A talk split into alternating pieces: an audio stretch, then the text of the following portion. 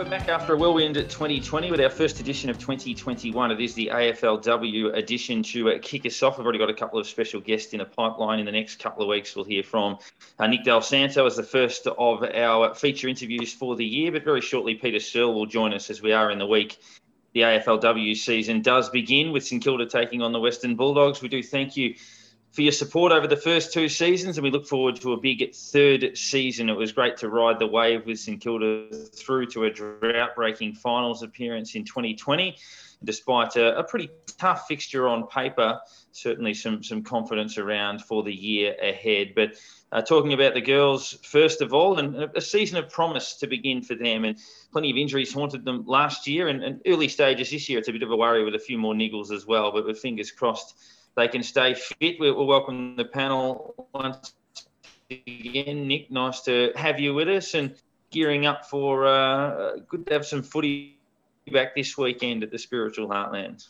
Yeah, thanks, mate. It's good to be back. It's um, it's great to be talking about footy again. It feels like it's it's been a while, even though it hasn't really, since you know it was a late end to, to last season, to the to the men's season anyway. Um, but yeah, really looking forward to the, the the girls playing again. It was really exciting to watch them go around for the first time last season, especially getting to see some footy at Moorabbin again. And um, really looking forward to, to, this week, Friday night at, uh, at Moorabbin again. Um, but yeah, really, really looking forward to it. It's, it's good to talk footy again. H, um, yeah, I mean, we, have been to Moorabbin a couple of times for, for bits and pieces. The practice match last year against Hawthorn, I don't know about you, but that was the last time I saw a sporting event live. So uh, it shows how uh, how tough it's been. Yeah, uh, was yeah our last time that we saw anything into flesh, I guess. And yeah, it's been the longest short off season ever. It's um, yeah, it just just feels like it has dragged on and on and on, despite the fact that it, in all honesty, the time's actually vanished. But it's it just feels so long ago because just that don't have that getting to the game. But I think that's why it's felt like it's been so long for us to actually we've done anything. But yeah, well, hopefully gates will start opening up this year and we'll be able to well, we've seen a big crowd tonight out at, um, I think it was, was it at Princess Park tonight? Um, the game? Uh, yes, it was. Yeah. Um, yep. Big crowd out there tonight, so that's great signs for the season ahead. And hopefully, yeah, we can once again all get to the game together. Yeah, it certainly gets us up and about knowing that, um, you know, it, it's not too far away from having all of it back and, and being able to see the people that you normally see when you go to the footy and and just enjoying that company and, and a sense of, of normality. So, um, yeah, I'm, I'm, very much looking forward to that. And I'm looking forward to seeing how they go as well, obviously, with a slightly longer fixture and a bit of a traditional look to the fixture where you're playing games at, uh, you know, Princess Park. And Moorabbin and, and venues like that over the last couple of years, which is a real throwback to when we were kids. And, and, of course, the men's team will play West Coast over in the West and, and Geelong at Moorabbin in what I think is a double header with the AFLW too, which is fantastic. But uh, we will jump. We'll analyse that a little bit more shortly. But uh, we'll hear from our very first uh, special guest. Uh, very good to hear from her a night out from our first game. It is the AFLW coach of the Saints, Peta Searle.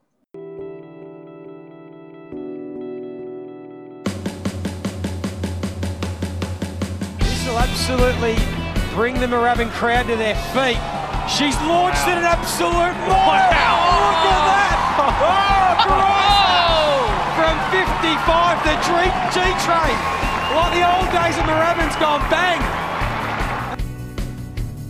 On the eve of St Kilda's second AFLW campaign, we are joined by the background and, and obviously coaching over the last uh, 10 or so years uh, was uh, the first uh, female to join the coaching ranks at Port Melbourne for a while under Gary Ayres, then joined St Kilda in 2014.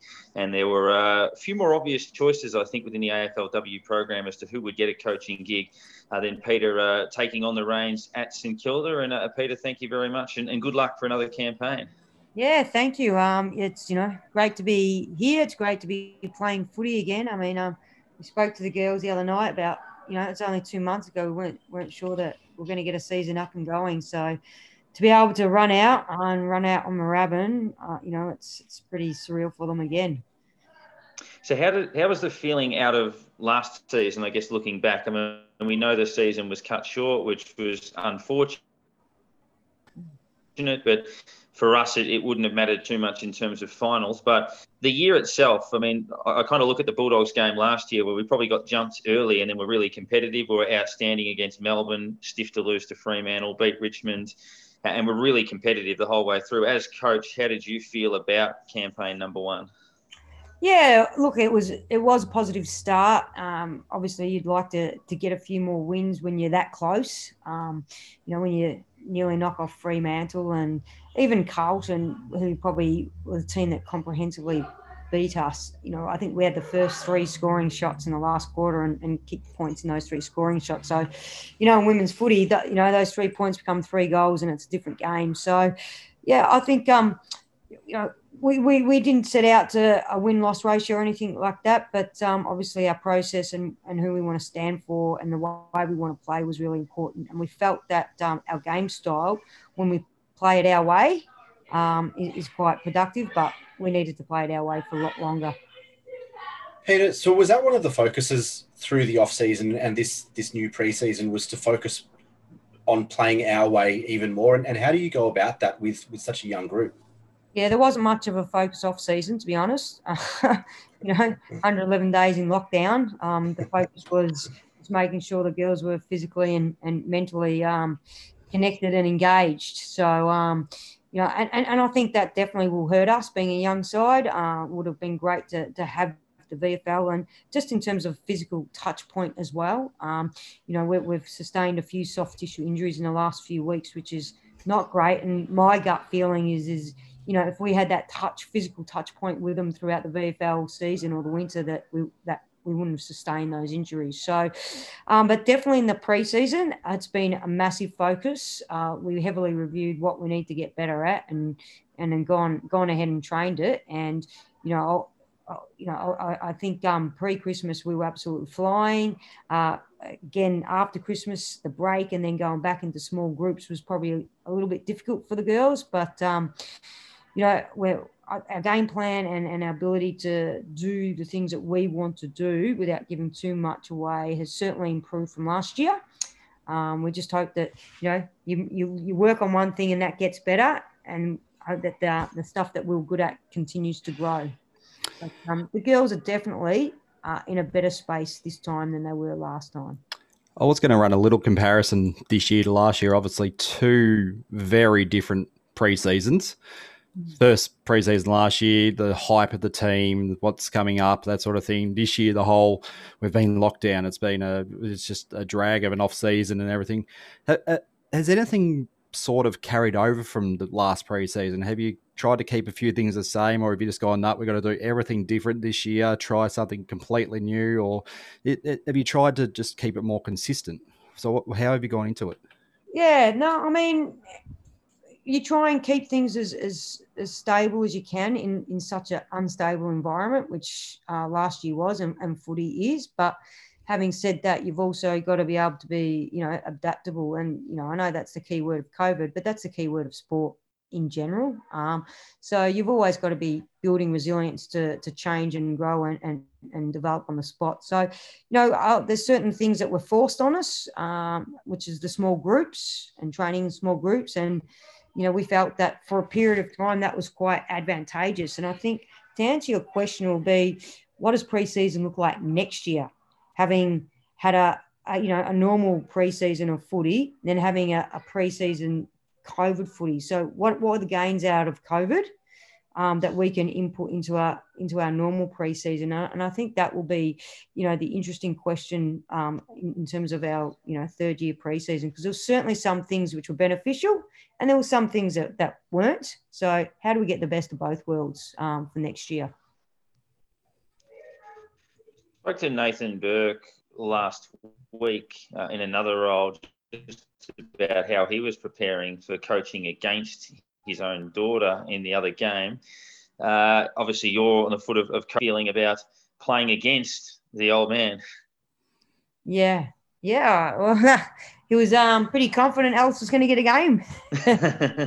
no, um, I think he said he'd tag her actually.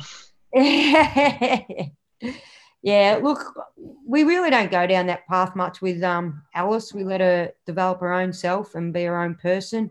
Um, and, and she certainly is. She's it's great to you know, she's got such a supportive father uh, and family. You know, obviously Nathan was at our season launch, so it was good to, uh, you know, to give a speech and to be able to, you know, throw throw a few cheeky banters at him. But um, yeah, look, Alice, Alice is you know quite independent and capable young lady, so she, will go amongst. It's probably Nathan that will probably feel it more than Alice. Uh, you know, as parents, you tend to feel your kids a lot more and and be a bit more emotionally invested than I think the kids are with their parents. So, mm-hmm. um, but look, you know, Nathan's been involved in footy and, and he'll be hoping, obviously, to get a win, and we'll be hoping to get a win. But um, I'm sure that, you know, if if we walk away with the win, he, he'd be happy for Alice. Pete, you mentioned a few injuries over the, the last couple of weeks. Obviously, we saw Bianca Jakobsson go down with a collarbone a, a week or two ago. Uh, and then just before we, we started doing this interview, uh, we heard about Nick Xenos and her ACL. How, how are those two specifically and, and, and Tarni White coming off, off her ACL last season? And how is the general shape and morale of the squad?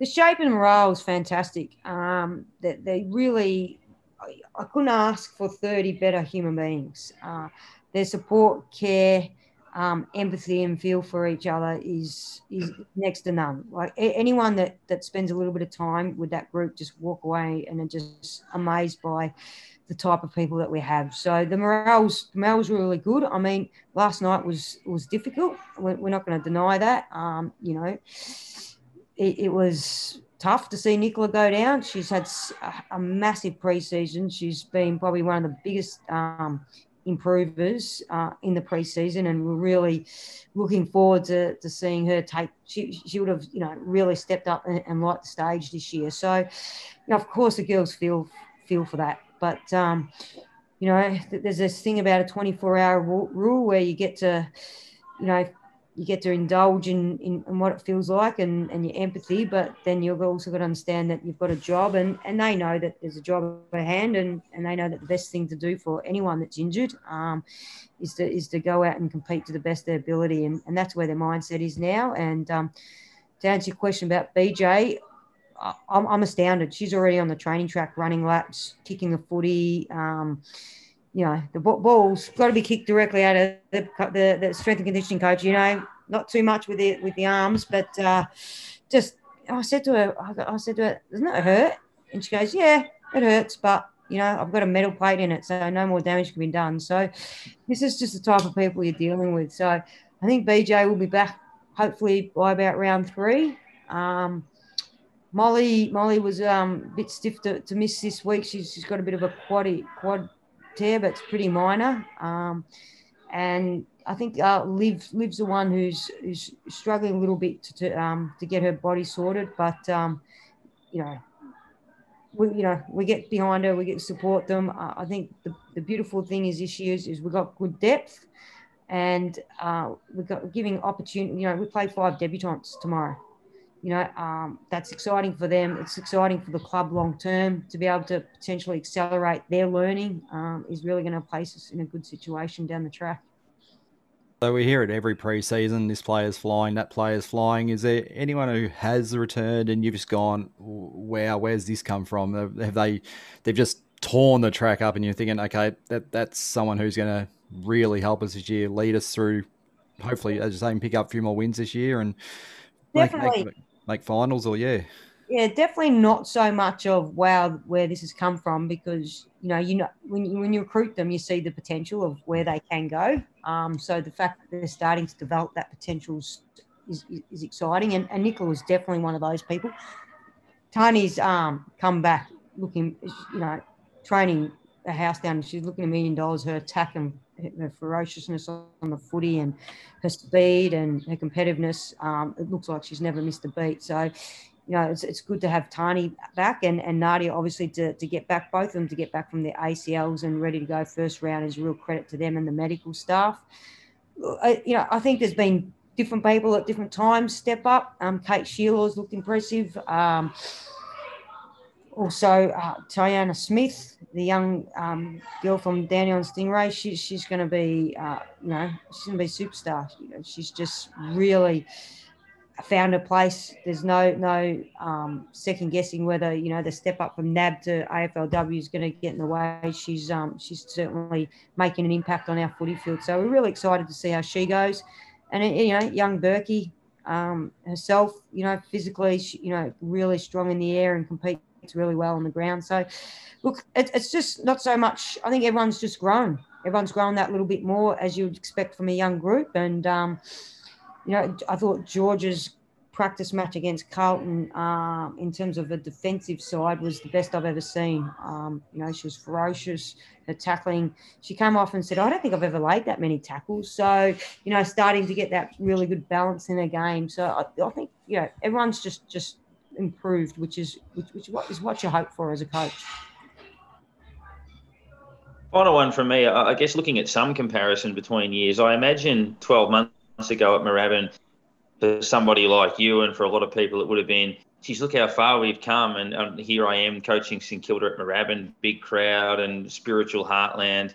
Look at this. But I, I would imagine tomorrow night there'd be a bit of that too, but for different reasons. We'd look at the last 12 months and how tough it's been for everybody.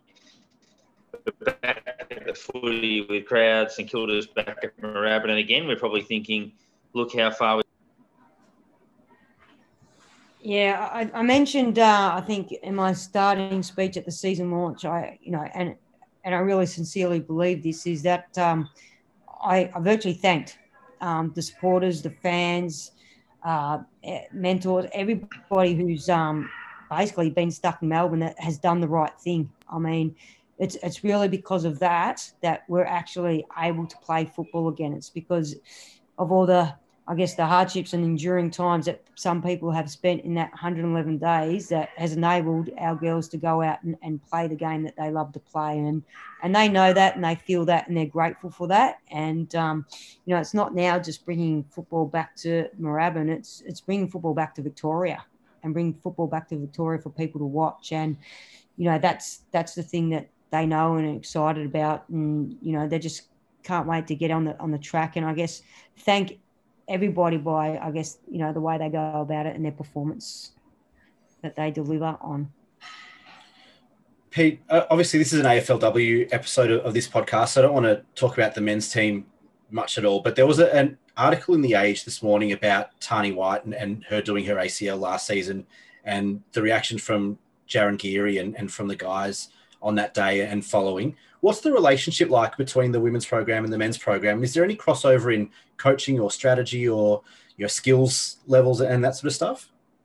Yeah, uh, absolutely. Last year, um, the crossover was enormous. Uh, the integration between the two programs was genuine and um, and natural. Uh, there was certainly a crossover. I mean, I've been involved in the men's coaching department for four years, so the relationships that I have with the men, uh, the male coaches, is you know we, we often discuss things. Uh, Rats will come over to me and I'll go over to him, uh, or I'll speak to Scrub, or you know, there's you know, there's always a crossover of information. Uh, last year, the girls, you know, if they were in at the club in the day, they were allowed to sit on the men's meetings. Uh, you know, they, they were in the club during the day if they were able to. Uh, you know, there'd be times in the basketball courts where you know, the guys would be up one end kicking the ball and the girls would be down the other. Or there'd be times when I walk in and there's a guy and a female player kicking the ball with each other. So it was really, uh, I think, the one of the positive stories of our AFLW side. Uh, and unfortunately, the hard thing is, is COVID has taken all that away uh, in terms of keeping programs separate, in terms of um, you know, just I guess what is it, um, sanitizing really the whole situation. So that is something that we honestly we do grief, um, but we understand, and we really as a club look forward to the time where you know we can get back together to to to what and, and keep building, I guess, on the positive relations that we had between both groups from last year. But on a, on a real good note is that Lukey Dunstan uh, has, has joined our coaching staff and uh, he'll be assisting with the mids. So, you know, and, and, he's just a ripper of a guy. I mean, you know, he, he had his first session last night. Um, you know, and straight away, you know, he's on the phone the next day. How's Nicola? How's Nicola? You know, so already heavily invested, and um, so that that will be really beneficial for, for both programs as well. So, are we are we blaming Luke Dunstan for this knee injury, new training methods? No, not at all. no. Uh, as we're saying, we've had a bit of downtime. Have you sat down a few times and sort of thought about what, what is it I'm going to say in this last speech before the players round the field the first time for the season ahead, or is there any little insight you can give us to what maybe something, or are you just going to completely wing the whole thing and just go, yep, get out there? Yeah, uh, I, won't be talking much about footy because I think we've talked about footy for the last three months. So I try and keep game day pretty simple in terms of you know we've done all the education and just let them play. Uh, I think my message tomorrow will be strongly about them, as you know, it'll be you as a person and you as a footballer and and you know I guess how I get how inspired I am of them. I mean, you know, it's just the challenges that a lot of these uh, players face, and you know, everyone has different challenges, whether it's work, physical, whether it's confidence, whether it's relationships, but you know, they deal with it all day, every day, and then they rock up, you know, four or five times a week, and and just get to work, you know, in an elite environment. It's it's it's inspirational and it's impressive, and you know. I'm going to talk to them about that. I'm going to talk to them about what that means and and and what it means to be able to, you know, take that onto the field and, and galvanize what that is on the field so they can perform to the best of their ability. Peta, uh, good luck. Uh, we're certainly with you all the way. It gets underway uh, against the Western Bulldogs uh, tomorrow night at Moorabbin. Uh, go well, and it's, it's, fantastic to have it back, and we appreciate your time with us uh, this week. Thank you very much. Peta Searle there, and Nick. Before we jump into some of our questions, how are your, your confidence levels? I think the group should be fairly fairly comfortable in their belief that uh, they, they are capable of playing finals. Who knows about, say, going all the way, but, but they should expect to be fairly competitive. Yeah, I mean, they showed enough last season to, to show that they're competitive. I mean, I think what did they what did their season win loss record end up at two and four? I think it was, but you know, we, we spoke a little with bit, a one point loss as well. That's the one. We, we spoke a little bit off air just, just before we spoke to, to Peta Searle, and, and they were really competitive in a lot of those losses as well. And that starts with with the round one clash against the Dogs last season. I think we kicked two or three points to start the game, and, and we start off really positively. Uh, we played really good, attractive offensive football, and and just couldn't capitalize kicking goals. And and then the Bulldogs went in the second half of that first quarter and, and early in the second and, and, went bang, bang, bang and kicked three straight. All of a sudden, the game was over from, from our perspective. But you know, we were really competitive. We showed a lot of heart, a lot of guts. We showed a lot of skill. And, and I, I still fall back to the, the point that I think we were one of the most skillful teams in the AFLW last season in the way that we moved the ball and, and played offensive football. Um, and now I think with a little bit more experience and, and wiser heads and, and having done it once, you know, last season was a really exciting, hyped up period, especially those early weeks of the first season of, of St Kilda women's football and playing at Moorabbin again and, and all that sort of stuff. There was a lot of emotion, a lot of hype and excitement. And this season's a little bit more laid back, a little bit more comfortable. They've already done it once. It's not as historic, it's not as record breaking as, as it was.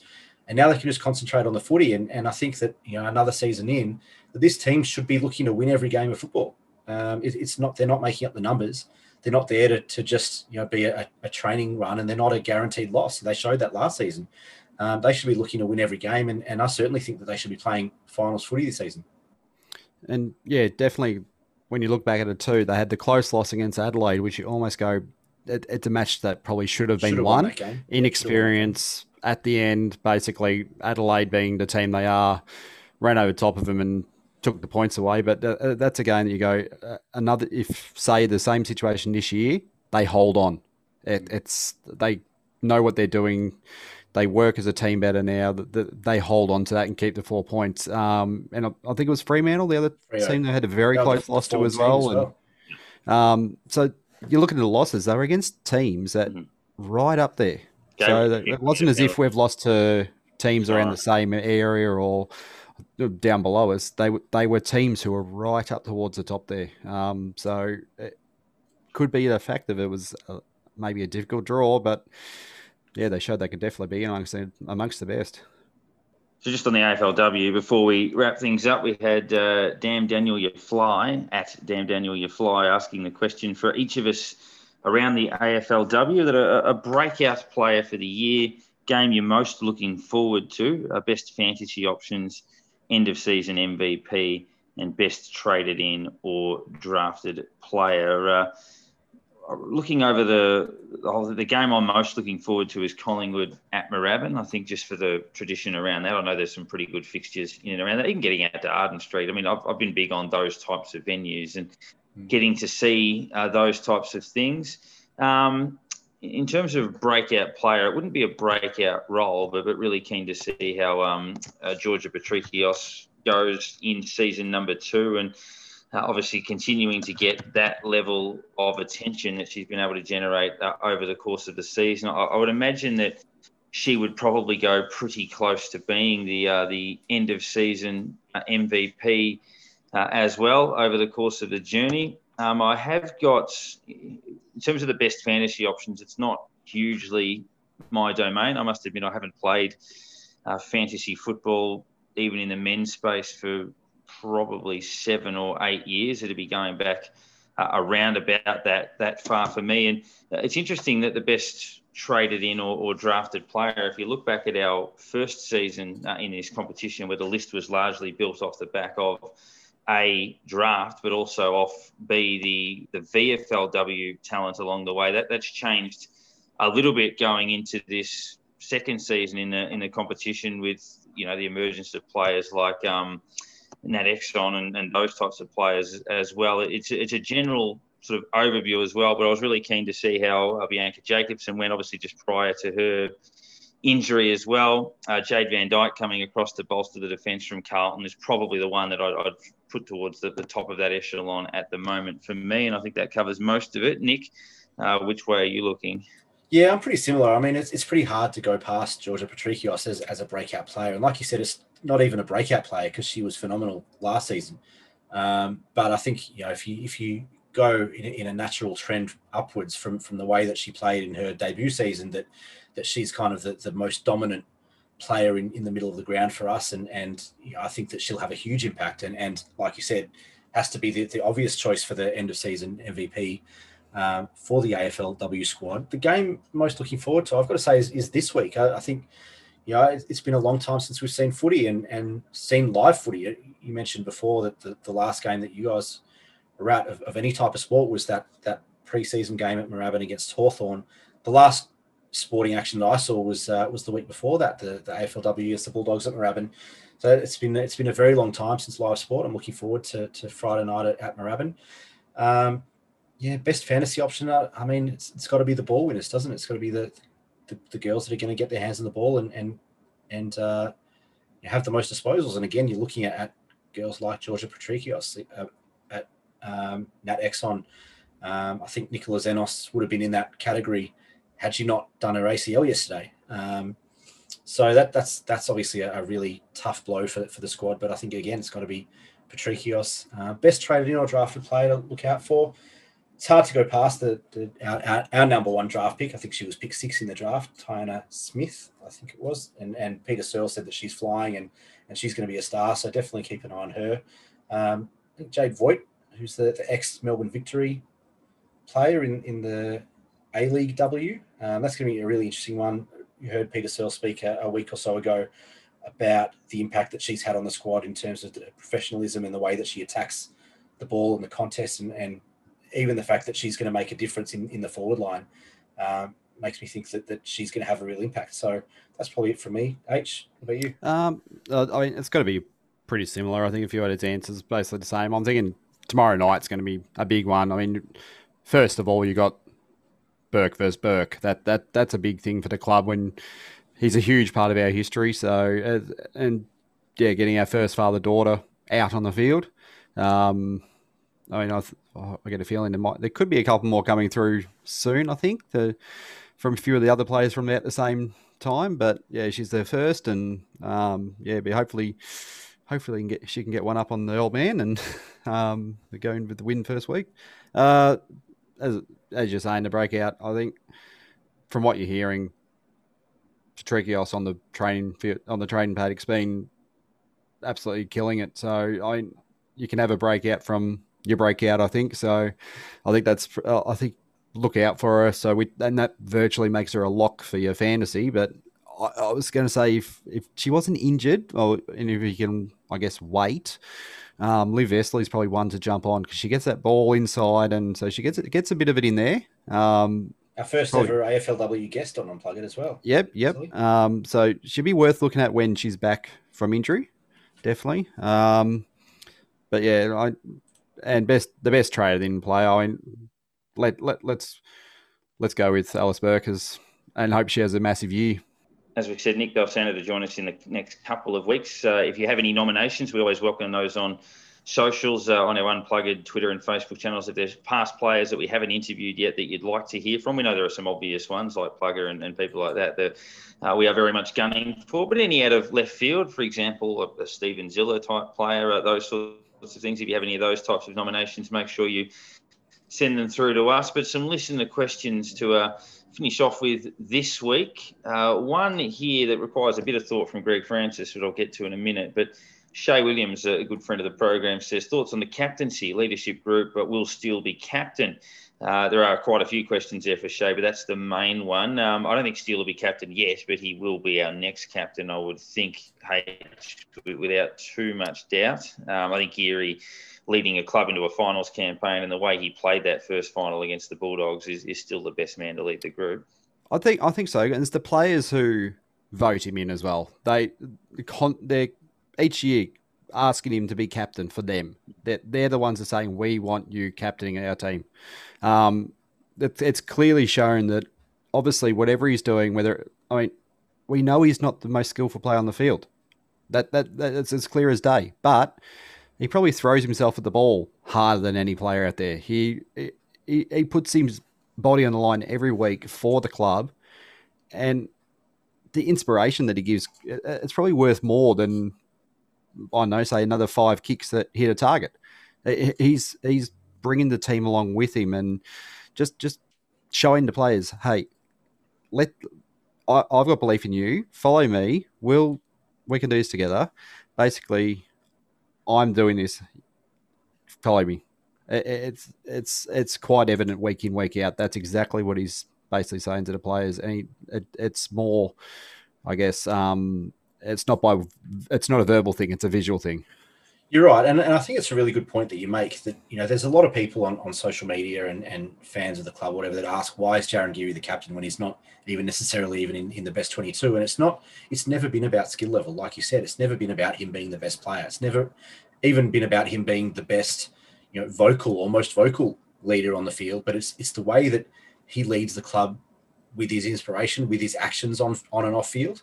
And and you're 100% right. He's the guy that the playing group and the coaching group nominate and and vote to be captain. It's not like it's not like there were other there were plenty of other options, but the the players voted him in. That's who the group want as captain, um, and, and you can't argue with that. Yeah, I think that's spot on. Um, here's Timmy with a question that gets asked a lot: Is Seb Ross best 22 and is Higgins in the starting eight? And yeah, I think Seb Ross is clearly yes. There's been other midfielders like Crouch that, that play that sort of role, but but Seb Ross, I think he was terrific in the final series. He struggled a bit over the course of the year, and ball use isn't the absolute key. But if you can play him in a half negating role, half ball winning role, he's too good a player not to be playing in, in an AFL side, and, and he, he's certainly got a role to play within our team. And Jack Higgins, I think, would definitely be starting 18. I think having he and Gresham that can play sort of pinch hitting through the middle, but can also go forward and be dangerous in the same team is really important when you've got guys like Butler and, and potentially Lonie running around as small. So, um, yeah, I think there's there's very little doubt about either of those two points. Um, yeah, I, I think Ross. I'm still thinking he's still finding his position. It- it- the changing coach, I think, is starting to realize what he's there for, what what he can do best, what what what his best position is for the team rather than himself.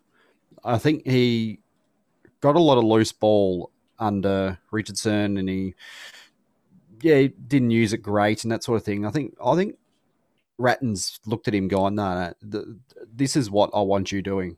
And he, he sort of molded it throughout the year. And towards the end of the year, at the end of the year, as you're saying, he, his position was great. He, the what he was doing for the team, negating a, say a, a- one of the mid, opposition's midfielders uh, and winning his own ball at the same time. So he- I think he's look out for him this year to play a similar role, and I think he's going to start figuring it out a bit better than what he was.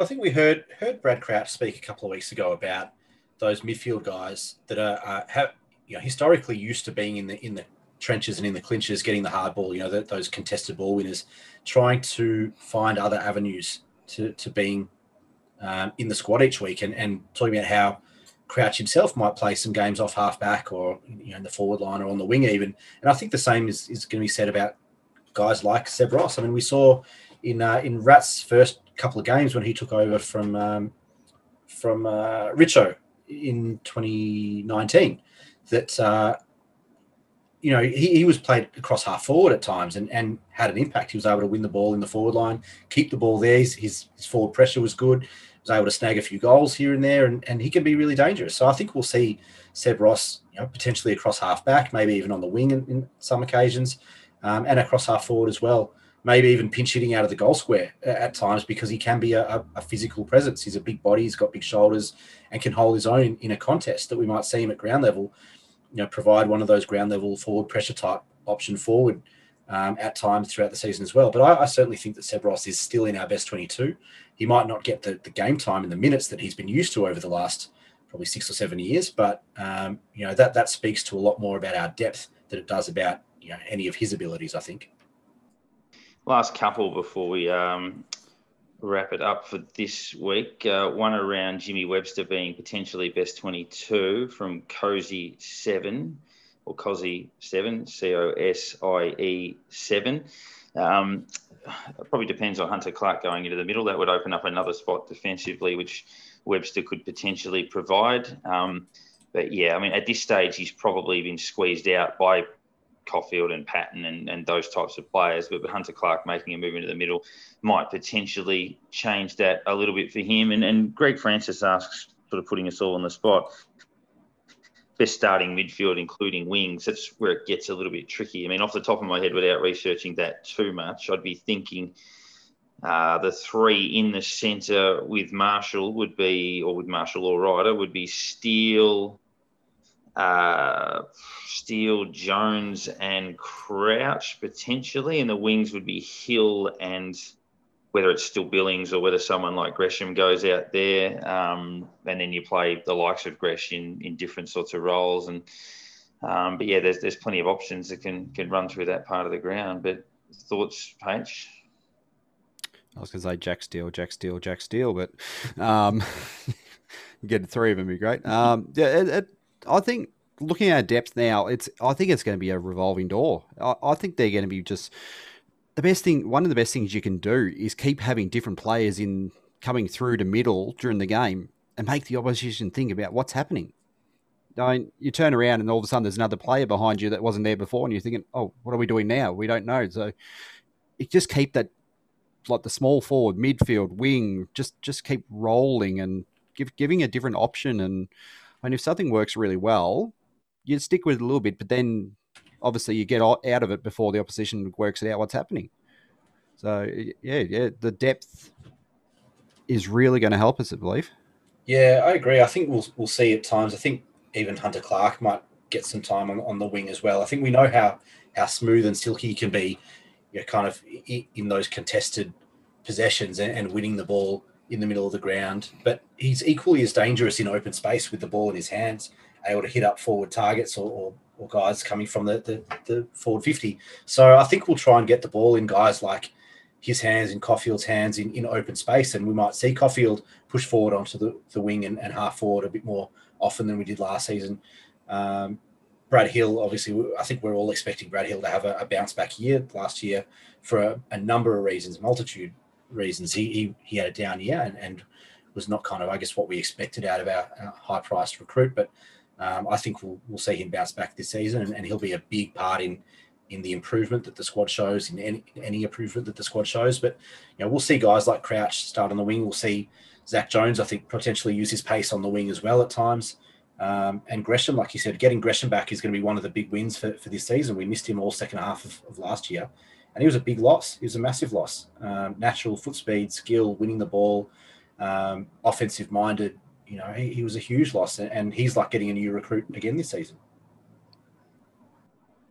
Yeah, he certainly is, and um, as we wrap things up, obviously, because he deserves that certainly, but obviously taking a bit of time away from the club, and we know how difficult it's been for him over the last well, three years, basically. So we'll, we'll, certainly send those thoughts out, and obviously, I'll watch this space on Mason Wood, who, who may end up at the club at, at any moment on the list.